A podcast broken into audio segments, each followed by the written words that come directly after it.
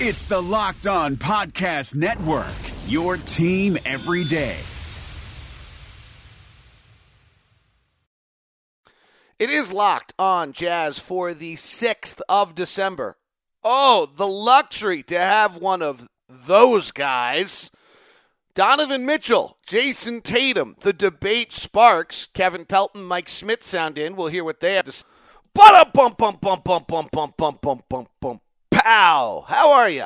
All right, let's get it rolling. This is Locked On Jazz, your daily podcast on the Utah Jazz, giving you insight, expertise, geeky numbers on the Utah Jazz. It's available on Apple Podcasts, wherever you catch your podcast. You can tell your smart speaker to play podcast Locked on Jazz. You know you can listen to the Jazz games on Alexa, by the way, radio broadcast of the Jazz games on Alexa. If you are a League Pass subscriber, activate the NBA skill inside of Alexa and then tell it to play Utah Jazz basketball. And Alexa will play you the NBA play by play. It's kind of cool. Uh, thanks very much for tuning in. Uh, Again, thanks to those people who've left those five star reviews on iTunes. It was really cool. Uh, we were ranked top 140 yesterday, I think, in uh, podcasts and uh, on iTunes again. Hadn't been up there for a little while. It was kind of cool. I think we had five shows in the Locked On Podcast Network that were all in the top 200 yesterday, so that was kind of cool when you can be about 2.5% of all the podcasts, considering some of the major beastly companies that are out there. So, super appreciate uh, the support and, uh, you know, uh, really very, very thankful. All right, let's get to it.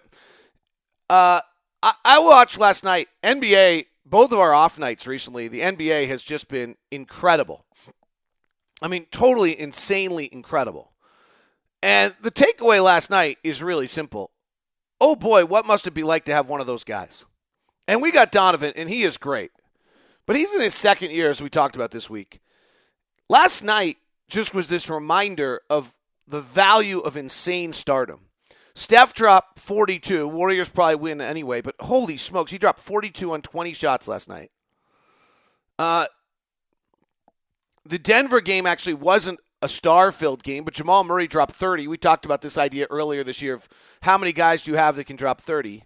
Oklahoma City's down 20 in the fourth quarter. Brooklyn just throws up on themselves because they don't have that guy. And Paul George goes bananas, scores 47 points last night. I think he had about 18 or 20 in the fourth quarter. Russ had his usual game, whatever that is. Uh, Oklahoma City, I think, goes to 12 and 0 now against teams that are sub 500, which is an admirable accomplishment. They, that deserves some credit. Kawhi Leonard in that Toronto Philadelphia game, which was incredible, goes for 36, while Jimmy Butler goes for 38. I love the Clippers Memphis game. That was actually kind of a throwback, and you didn't nobody had enough ability. Uh, the stars didn't come out, and the defense is clinched in on that one. And then, um, the and then the the capper of the night. Not to, it wasn't as high profile. Uh, the capper's the high profile. Uh, Karl Towns drops 35 last night in Minnesota's win over Charlotte. How about Charlotte just getting their ass handed to them from Western Conference teams recently, and they're the fifth or sixth best team. Uh, and and then you have 20 points in the fourth quarter from LeBron last night, which was just epic. I hope you got a chance to watch it. If you didn't, see if there's a way to go find it somewhere. Uh, you know, this is one of the last night with LeBron was one of those nights you watch the way you used to watch Michael, when you just want to watch every bit of it one more time uh, because it's going to go away at some point in time. Uh, but he had 42 last night, took over the fourth quarter, had 20 points in the fourth quarter last night. LeBron James, fourth quarter last night, was seven of eight from the field, three of three from three, three of six from the free throw line. So he, he's he has a flaw and had 20 points. And the Lakers came back to beat the Spurs in a game in which the Spurs were uh, pretty good. I mean, surprising considering how, um, considering how bad they were against us. They played really, really well in that game. But I thought last night was. I don't necessarily mean this as a. I mean, we, Donovan's really not quite that yet. He's. I think he'll be there, and that's what he's heading toward. And if you noticed, every single guy we mentioned there has got multiple years and experience and and times. And I think Donovan's been over 30, 11 times in his career, which is a whole hell, heck of a lot for a guy who's played 100 games.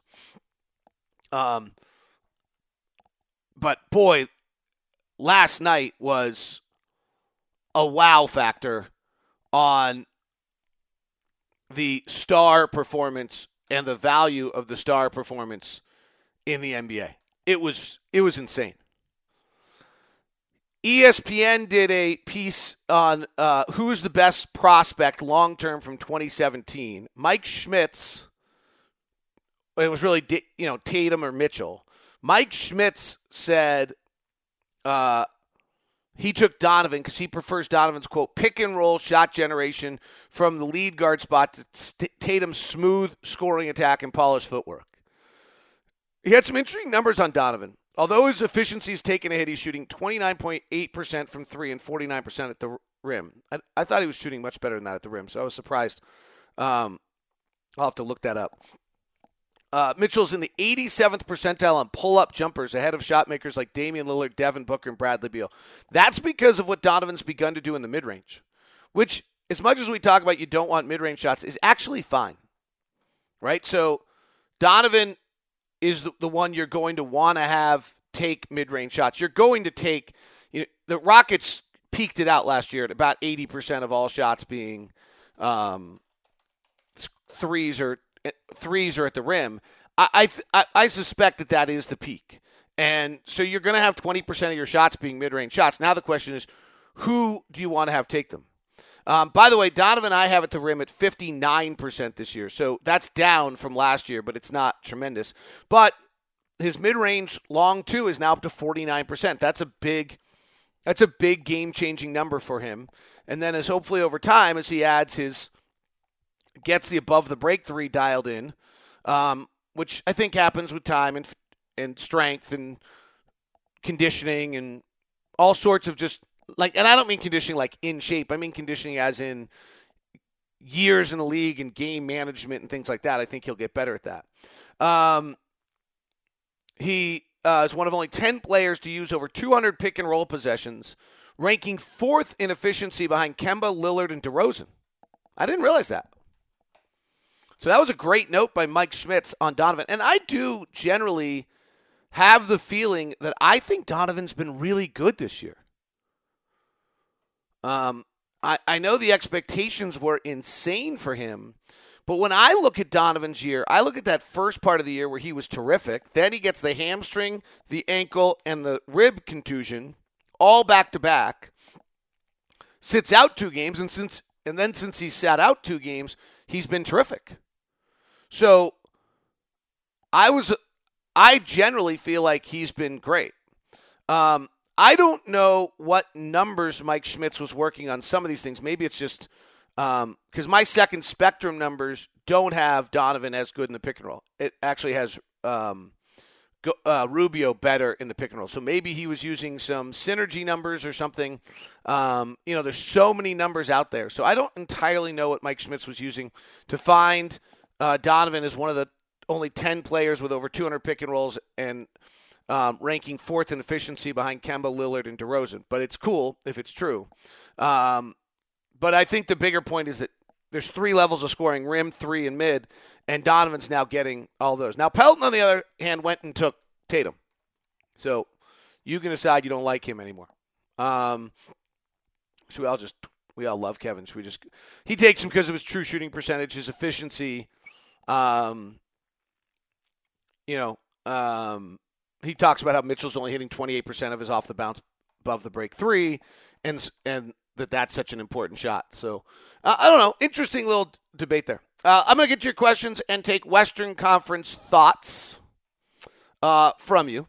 Today's show is brought to you by my friends over at Intercap Lending. Uh, I want to thank them for their support of the program. This free podcast comes to you because of all their um, support, and it's it's awfully nice of them. So Intercap is really cool.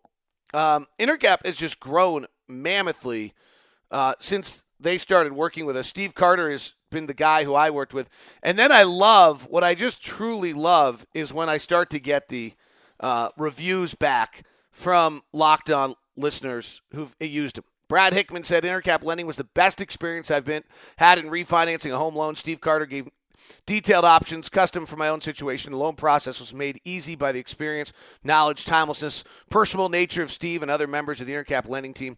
If more looking for a mortgage options, give him a call. I totally agree. That's exactly what I had. Tanner Lacey says I worked with Steve Carter. It's by far my best experience with a lender. Steve was always on top of everything, was in consistent contact with me uh, my builder to make sure everything was moving along great. He was super helpful. That's exactly what I experienced at Intercap. You can find the same. Steve's number is 385 885 28. That's 385 885 28. Intercap Lending, NMLS number 190465. For more information, visit intercaplending.com. There's a reason why they're able to be as customer service. They have no overlays, no additional requirements, do their direct loans. They can work with you if you have a tough loan, self employment, business assets, all those kind of things. It is Intercap Lending. Give Steve a call, 385 885 28. All right. Uh, have you guys followed this Action Heat stuff? I actually have my Action Heat stuff right here. Look at this. This stuff is so cool. So, Action Heat is heated base layer shirt. It's basically the same principle of your heated car seat, and except for the fact that it's also now heated socks. Okay, as the ski parent, this is pretty cool. I'm now going to my kids' skis event, ski events, sitting in the cold, so I can watch their 30 seconds of performance if they don't crash first, while sitting out there for four hours in the freezing cold and I'm not going to be freezing because of Action Heat. Action Heat is clothing engineered to safely and efficiently deliver heat via heating panels similar to that in the heated car seat. Uh, they reach temperatures up to 135 degrees, are powered by rechargeable lithium batteries. You actually can charge your phone on them. Great holiday gift. I'm getting ones for my wife so she can be heated with me because I figure if I'm heated and she's not, it's probably not. And that's a weird sentence I just said, but we'll just ignore it all. Um, Action Heat gives you heated jackets, socks, gloves, hats even undergarments like the heated base layer shirts, long johns. Go check it all out at heat at actionheat.com slash locked on. And you'll save 20% off with locked on at checkout. Actionheat.com slash locked on. And save 20% off with act with locked on at uh, checkout. Uh, I wanted to, I took a second yesterday. This isn't the greatest um, mechanism by which to decide what you think of um, teams and all of those kind of things. Um, but I thought it was interesting just to look at who's done what in the West. Now, let me make sure this is clear. Uh, your ability to beat bad teams is totally legit.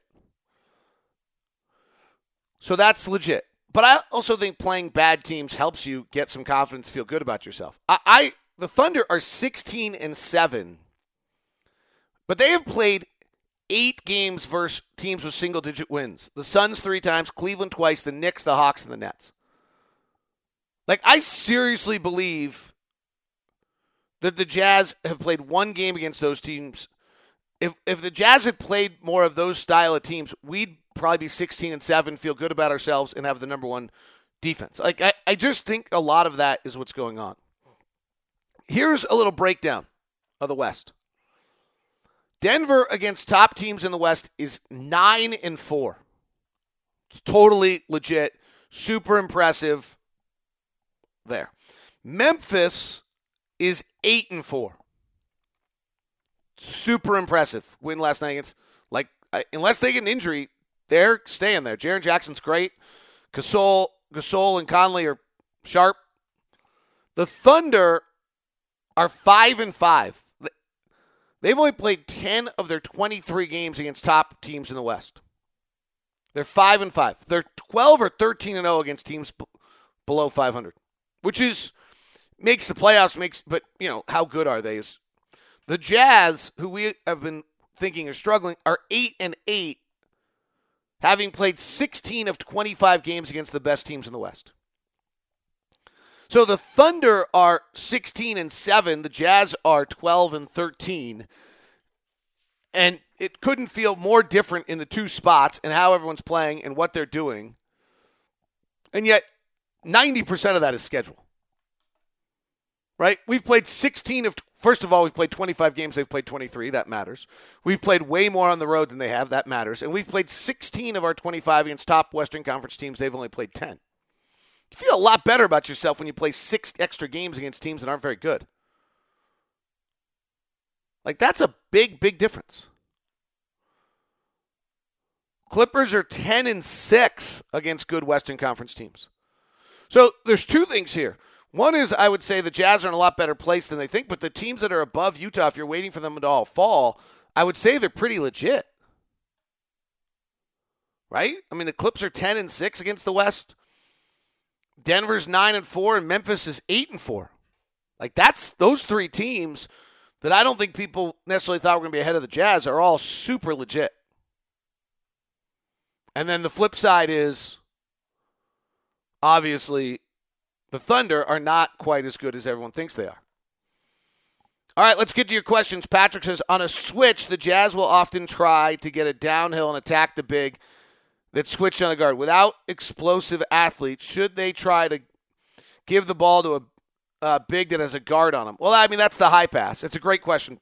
So you're trying to take advantage of the switch by getting Rudy at the rim. That's the high pass. I mean, we're seeing that. I think a good deal, um, and and it's ha- and I think that's happening, um, a a a lot in that time period. Um, so you are seeing the other thing the Jazz are doing is they're doing less of what you're talking about. They're doing less of backing it up or passing and getting it back. They're trying to then maybe if you already have the switch, you can move the switch into another pick and roll and exploit the switch with another with another guy on that switch and things of that nature. They, they've they've changed that a little bit. Matt Hyde, do you believe Rudy's words are true regarding the refing? It seems Dante can get tackled and they won't get a call. Mitchell, no, I actually don't. Um, I think Rudy's frustrated. He's busting his butt and he's trying hard. And I think it probably feels very inconsistent night in and night out to the players on, on what the calls are. I don't think it has to do with that they're looking at Utah and small marketing Utah. Um, and, you know, if you really get into those last two calls at the end of the game the other night, I think they probably both were right. You know, we don't think so because we have our heart involved, but I'm not sure I thought Donovan was fouled. And I, I, I, I, I think that Wade being fouled was a legit fine call. Uh, could have not called it too. But not calling it gets into that, well, you don't want to call it late in the game because you want the players to decide. I'm not a big believer in that either because I always feel that makes the refs are deciding it by not calling it, right? So Serge Ibaka holds Nikola Jokic the other night in Toronto and they call a foul on Ibaka before they inbound with seven seconds left in a tie game. So Denver gets a free throw, makes the free throw, and now they have to foul, and Denver wins, and the referees decided the game because they called that foul, and everyone's outraged, except for the fact that if Serge Ibaka is allowed to hold Nikola Jokic and Denver can't get the ball into their best player because he's being held, then that's deciding the game also. Would you go under the screens on Rubio, Favors, Exum, Crowder, and O'Neale? I would then tell my players – to let them shoot. How does poor shooters open the court? Uh, yeah, I mean most people do, and so what you more often than not what you do if a guy goes under is you rescreen back the other way because now you have it even lower, and if you can rescreen it again, now you're into a, into a closer, supposedly better shot, or giving the player more room, or taxing the defense a little bit more. Um, but that's what everyone does. Everyone goes under. You don't go under in Favors because he has on the ball, but everyone, no one's guarding Dante when he's on the floor. Um, so that's a problem. And then Rubio is a little warmer. I mean, Rubio's last 10 games now, 47% from the field, or 46% from the field, 41% from three, and 16 points a game. You're going to have to start guarding him, or if he doesn't get guarded, he's, he's knocking it down right now, and we take advantage of it. Uh, do you see any other trades in the Jazz future for this season? Oh, I mean, I think Dennis is always working and always trying to do the best he can. So I think it's always a possibility. There aren't a lot of pieces um, that are there to be moved, uh, and you have to have contracts to move. So there aren't the, the flexibility of making those moves as you've moved one of your pieces off your chessboard. Uh, so I don't, I don't think the likelihood is high, but I think Dennis is obviously always working, and that front office is incessantly working. Please explain to the reason we don't sign Jimmer to the Jazz to even test it. I mean, the same reason the 29 other teams haven't signed him. Right? Like, it's not like the Jazz haven't signed him. Like, no one in the league has signed him for three years. Right? Like, maybe the rest of the league is right. Um, oops, I just somehow switched the. There we go. Uh, you've talked us through Favors, Crowder, starting about three weeks ago. Have things changed at all? Can you talk through things we should keep an eye on? Favors evolving role in the team. Well, I think the only thing that's changed is that Quinn is finding specific matchups and willing to start Crowder when the matchup shows. The other thing that's changed is I think that the Jazz defense with Derrick at the center has improved.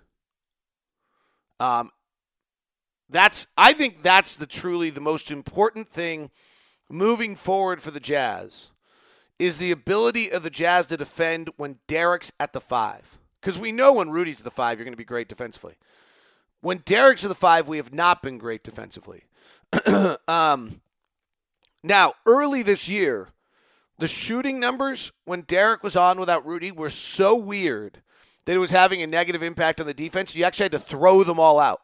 And, and so if you look at the on court defensive numbers for the year when Derrick's at center, it's a, the defense is a 107.6, but the offense is a 95.4.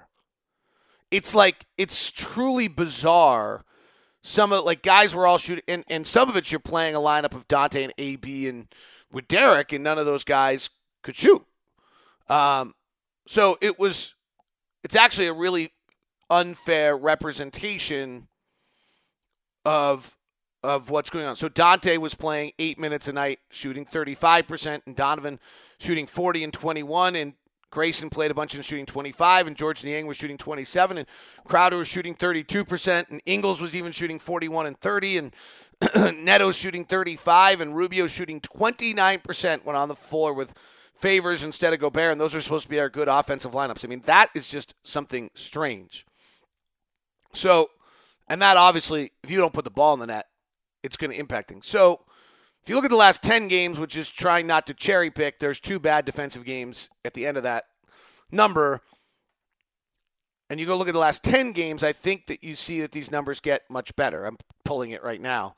And what that tells you is that, that that's a great sign. Now, the group that has not defended great in this last 10 game stretch is the Favors Gobert group. So when last 10 games when Favors on, it's actually still not great. It's still 106.5. The worrisome thing is that with Favors and Gobert, it's a 106.2. So that to me is the real key here is the ability to defend. You know, if Der- if you're going to pay Derrick 19 million to be your part-time power forward and backup center, you have to be great when he's at center. You ha- he has to be the best backup center in the NBA. Drive your team in a certain fashion that makes you great. Right now, when in the last 10 games, when Favors is off the court and Gobert's on, we're plus 13. Rudy's defense is incredible. We're back to being incredible when Rudy's on the floor defensively by himself, 94.0. When the two of them are on together, we're a minus 5.2 last 10 games. And when Favors is on the court by himself, we're a minus 10.5. Now, the offense is still kind of strangely, and the, frankly, the amount of time is Gobert by himself, Favors by himself, and then Gobert and Favors. We worry about the Gobert Favors thing so much because it starts, but it's on the court the least. It's only been on. The, it's only on the court like eight minutes a night. Go, Favors as center is on the court about 14 minutes a night, and right now is being outscored by 11 points a game over the last 10 games. I might. I'm going to skew those numbers for a second just because I happen to know that the, the games nine and 10 are negative numbers. I want to see if I go to the last eight if it gets any better. But that's to me, that's the issue. Like the number, but this has been the number one issue for this team for two years is whether or not they can play defense when Rudy's off the floor.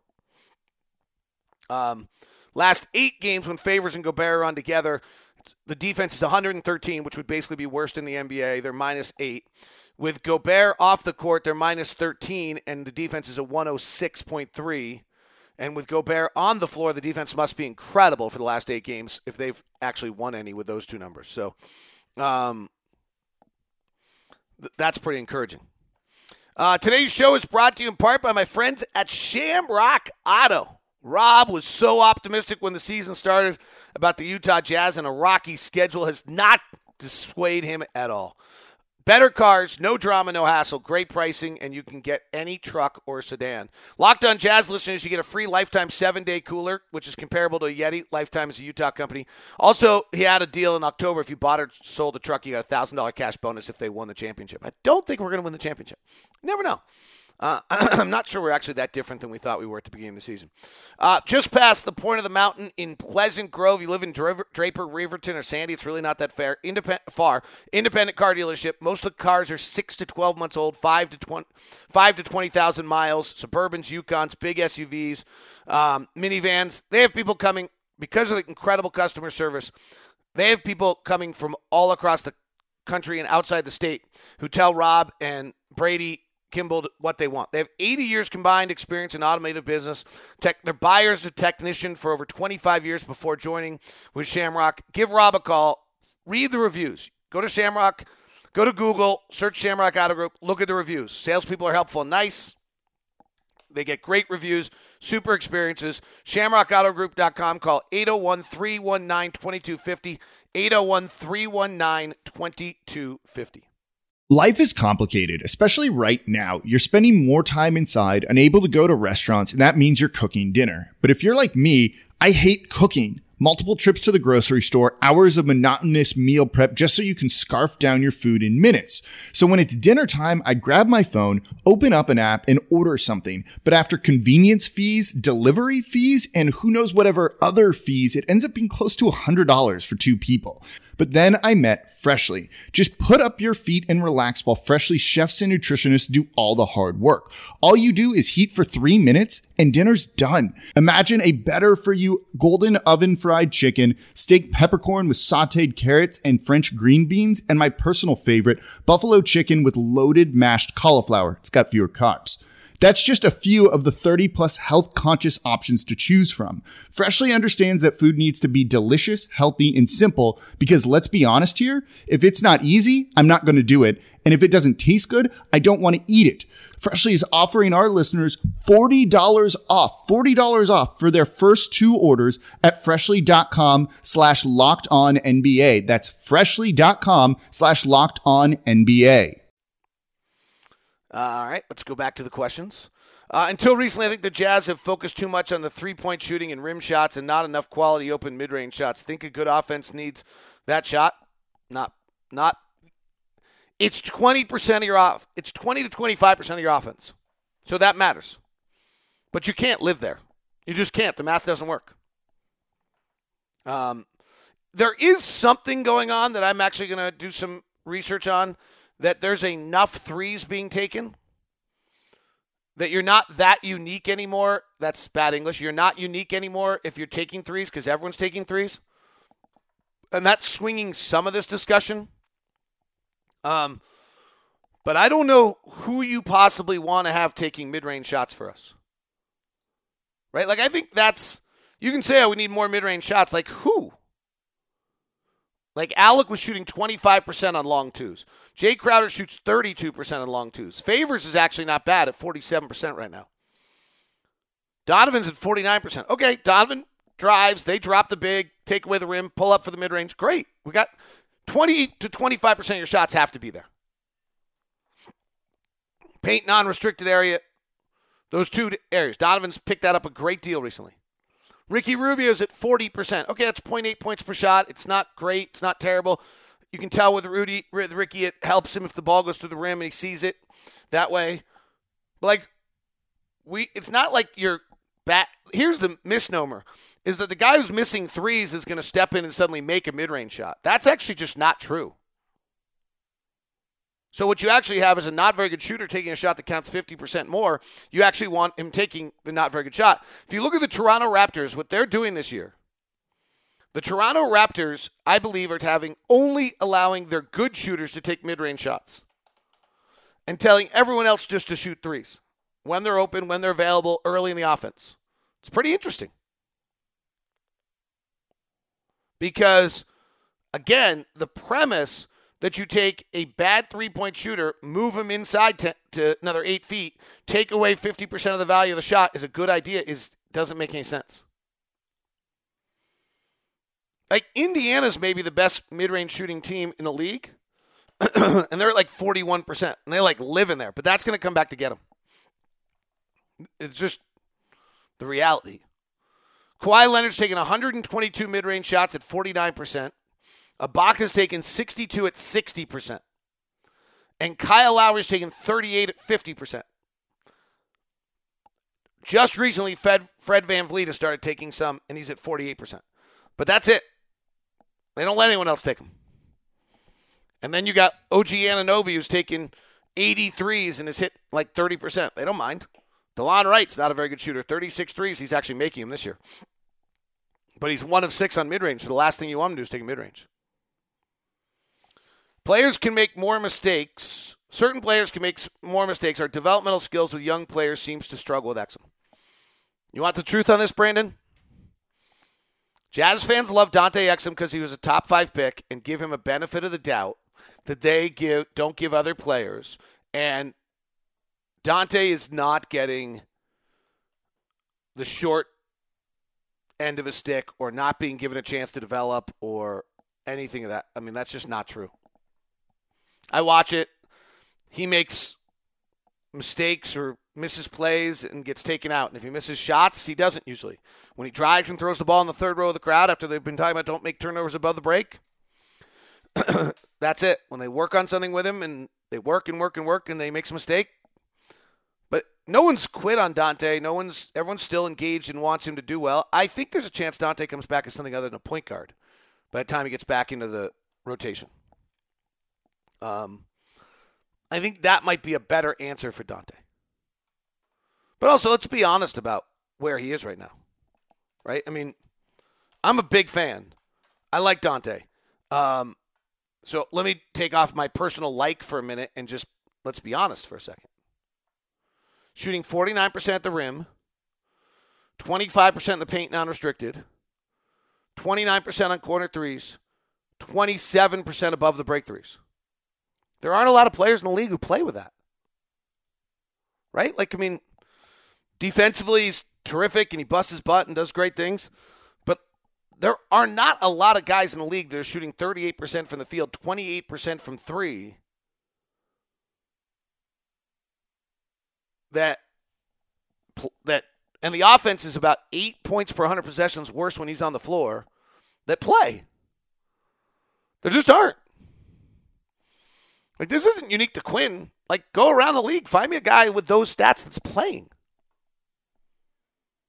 Like at some point, it's great to develop him, but there's a hell of a lot of pressure on this team to win, and you've got to be responsible for what your statistics are. Does that mean Dante will never turn it around? No. Does that mean Dante? I I, I envision Dante as a Trevor Ariza wing defensive player who has the ability to get in the open floor at a level that most wing players don't have. I think his limited playing experience and his injuries may have prevented him from having a good enough feel to play point guard. I don't know. Just a thought. But I believe that you still, every time you watch Dante, there's no question why he's a top five pick in the draft. But I mean, seriously, let's just be really frank. Take the name off of it. Find me a player whose team is seven points worse offensively per 100 possession when he's on the floor, who's shooting 38% from the field, 28% from three, doesn't, and gets in place. Like that's just, again, I see it every time I see him play. I see why he's going to be fine one day. Pick and roll, flip to Favors, being able to get that read. The incredible electrifying speed, getting more comfortable hitting the corner three the other night. Maybe take him off the ball, take a little less responsibility, let him play with his juice. Let him just go. Maybe that opens it up for him a little bit. Find the, come on in and change the game. Find the toughest defensive assignment and go get him. Let's hope. I believe. That is Locked on Jazz. Hope you have a great day. Thanks to Intercap Lending, Shamrock Auto, and Action Heat for sponsoring today's podcast so you can get it for free. We super appreciate you and all you who've left nice reviews and done all these nice things for us. It's just very thankful. See you. Rejecting the Screen has been retweeted by Kobe, Dame Lillard, and Vince Carter. So it's fair to say you should give it a shot. I'm Noah Kozlov. And I'm Adam Stanko.